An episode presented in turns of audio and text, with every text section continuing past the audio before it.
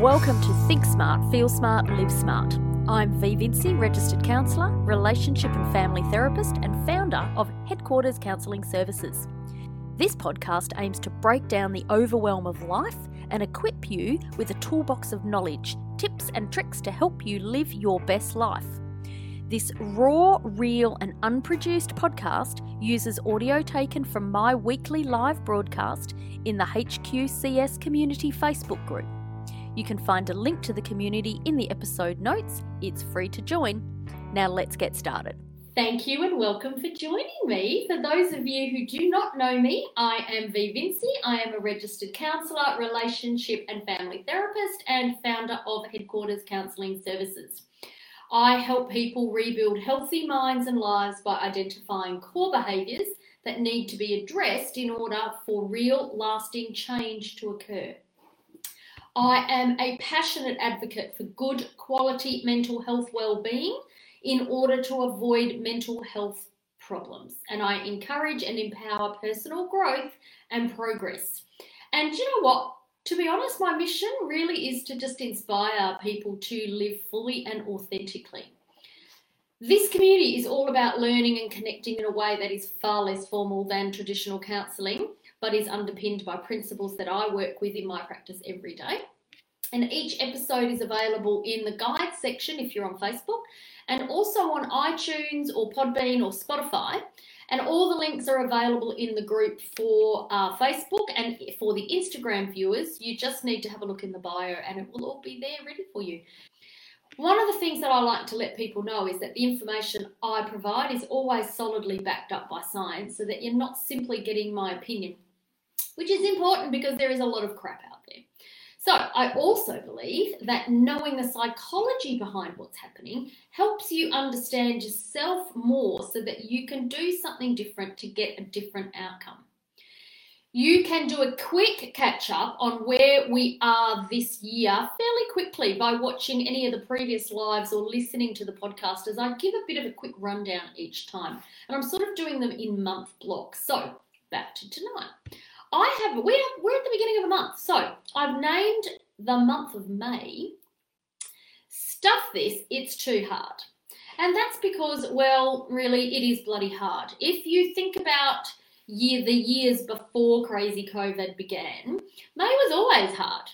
Um, now, May is really hard. And that's because we are far enough away from the start of our fun filled goal year and close enough to June and the middle of the year hump where we absolutely ask the question what the hell happened to the first six months?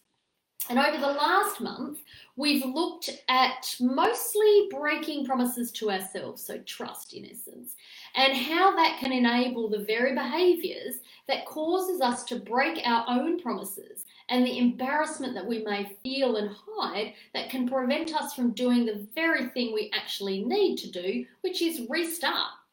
So, we would all know we need to either restart or, for some, simply start. And I know that sounds funny, but for some people, they may have actually gotten to May just thinking about their goals, just thinking about what they want without actually having started anything. And so, what helps us to restart? The one thing that is polarizing in my world. You either love it or you absolutely hate it. Routines and habits. Routines and habits are the key to consistency, um, which is really the key to achieving goals. So, knowing how to form a habit is important. So, let's look at an example with this fairly simple statement. And I'm going to focus on something that we can all relate to because I think if there's one thing most of us have given up at some point in our life, it's some form of exercise, right? So I'm not a health guru. I don't spruik health and fitness or wellness um, or nutrition. That's not my job. But I'm going to use this as an example because it's something that most of us can relate to. All right, so here's the statement Man, I can't wait to finish this workout so I can get home and eat breakfast.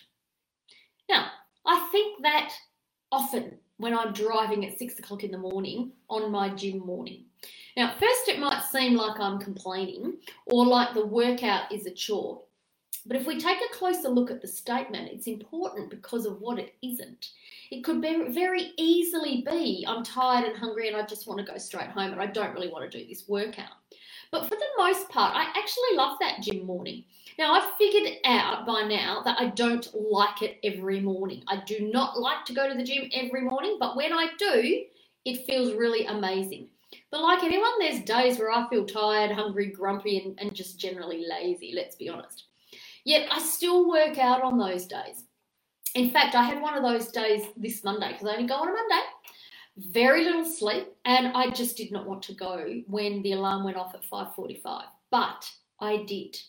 And here's the first statement again. I can't wait to finish this workout so I can get home and eat breakfast. Even though it can seem like a complaint, it assumes that I'll be working out. The idea of skipping the workout doesn't actually enter my mind.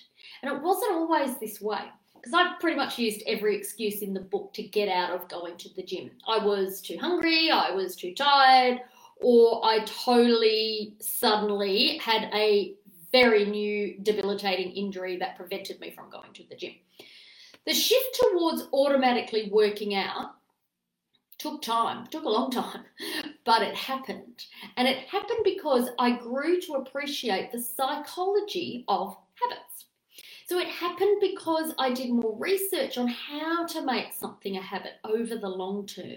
Because to be honest, every time I broke a habit, it wasn't necessarily the habit that was the worst part. It was that I absolutely felt like shit that I just didn't finish some things that I started. And I hated that feeling and I just wanted to get rid of it. And when you learn the, the theory of how to apply something, you can apply it somewhere else. And this is something that we've been working on in, in the Me, Myself, and I program this week. And that's the program that I run, a six month program now. We're in week four. And what we're talking about is applying a theory that works in one part of our life to another or questioning why we don't. Because a lot of the times, there's elements of our life that are working, and we keep going, oh, but I just wish it would be, I could do this, I just wish I could do this. But we look and go, but if you can do it in one spot, you can do it in another. We just don't seem to think that they apply the same way. So it's a really good question to ask.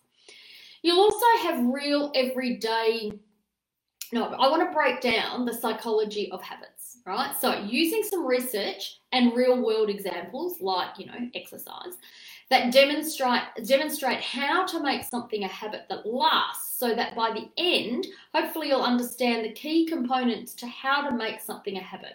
Now, just a heads up, this is a pretty big topic and I am not going to be doing long lives because we've all got better things to do. So I'm going to split it, and this is this. I'm going to pick this up next week as well. But we're going to start tonight with looking at the psychology of a habit.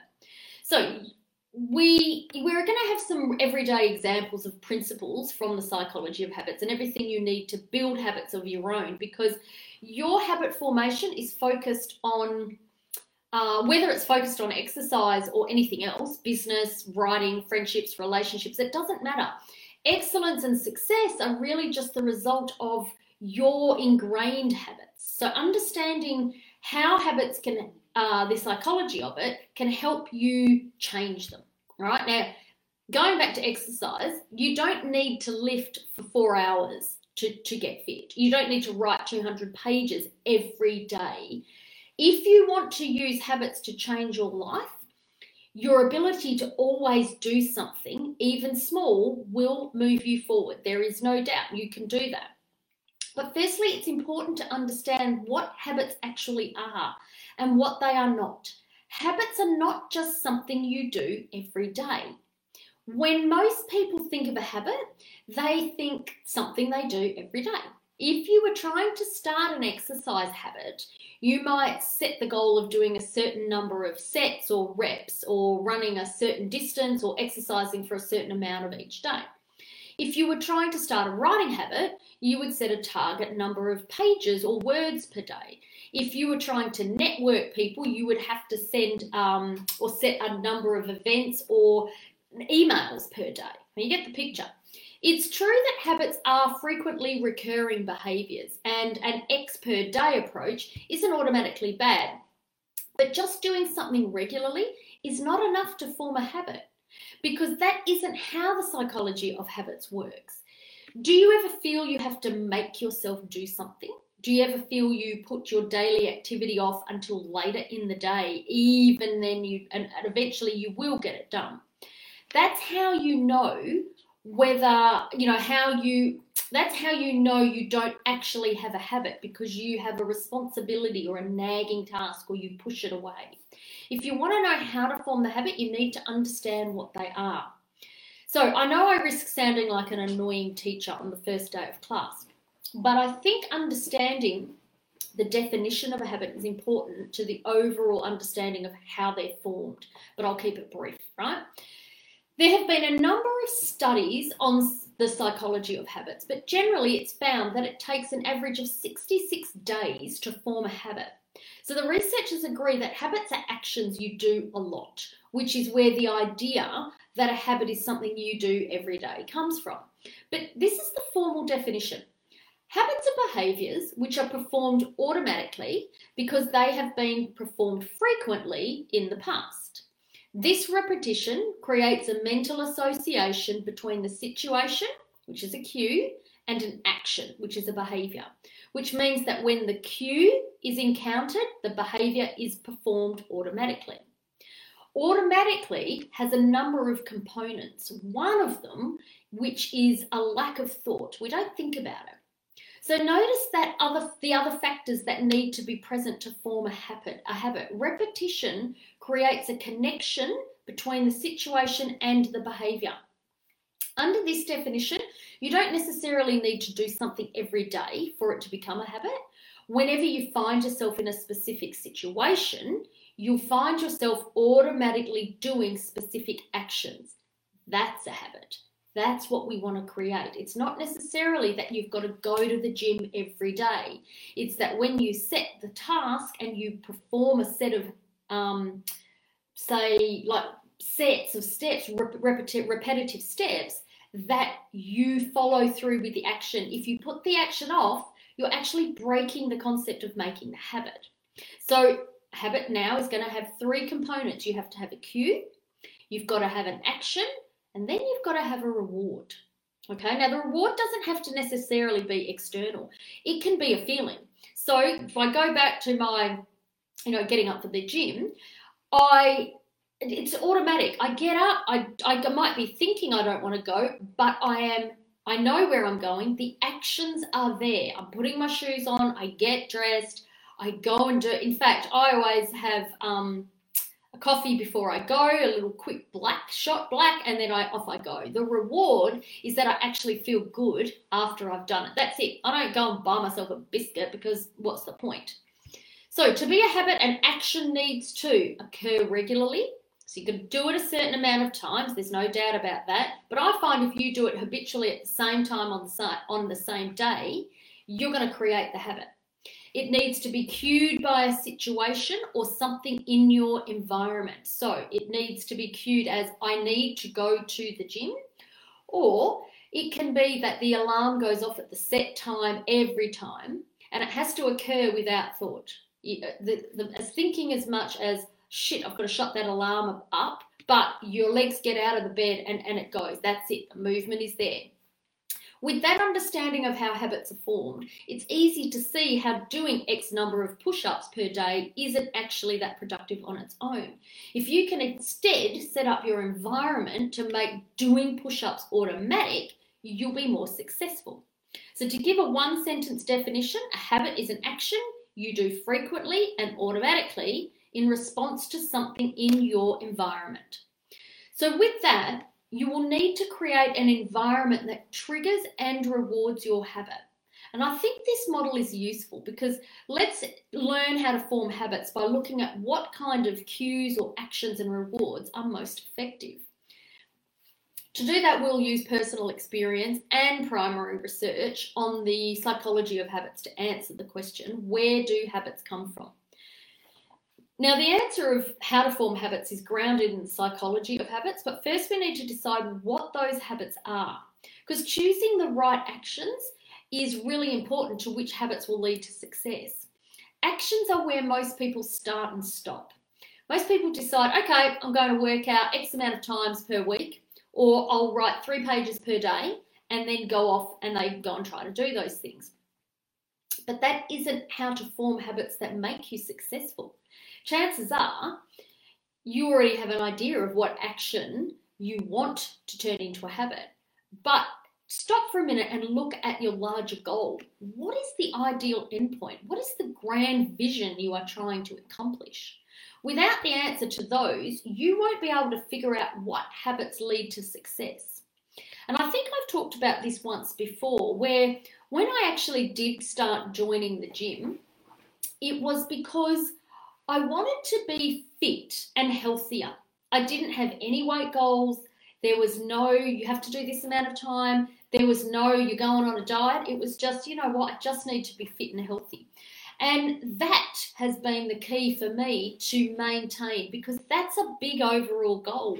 There's no little bits in there, there's no stuff that is going to make, um, you know, me fall off the wagon because I don't get on the scales and measure, oh my God, I've put on a kilo or I've done this or I've done that. It doesn't work like that anymore. Right, so that's probably one of the things. I had a bigger goal that keeps me moving towards what I wanted to do. Now, not everyone likes the idea of setting goals, and a lot of people want to jump ship uh, right into taking undirected action. And this often leads to burnout and can be the hamster wheel concept lots and lots of doing and going absolutely nowhere. The key value of goal setting in the, in the context of building habits is that your goals tell you which system to create so you know where you are headed. It's easy to come up with a random set of actions to accomplish every day. You need to make sure that you set the, um, that the set you choose is taking you in the direction of the ultimate vision that you have. You need to know what habits make you success, successful. And in my world, I speak inner success. What actions build inner success for myself or for you? We've discussed internal and external success in several of the live podcasts, so go back and have a listen. But this is something I focus on particularly in the Bust Your, Bo- uh, Bust Your Blind Spots boot camp, which is what is coming up in June. So keep an eye out for that.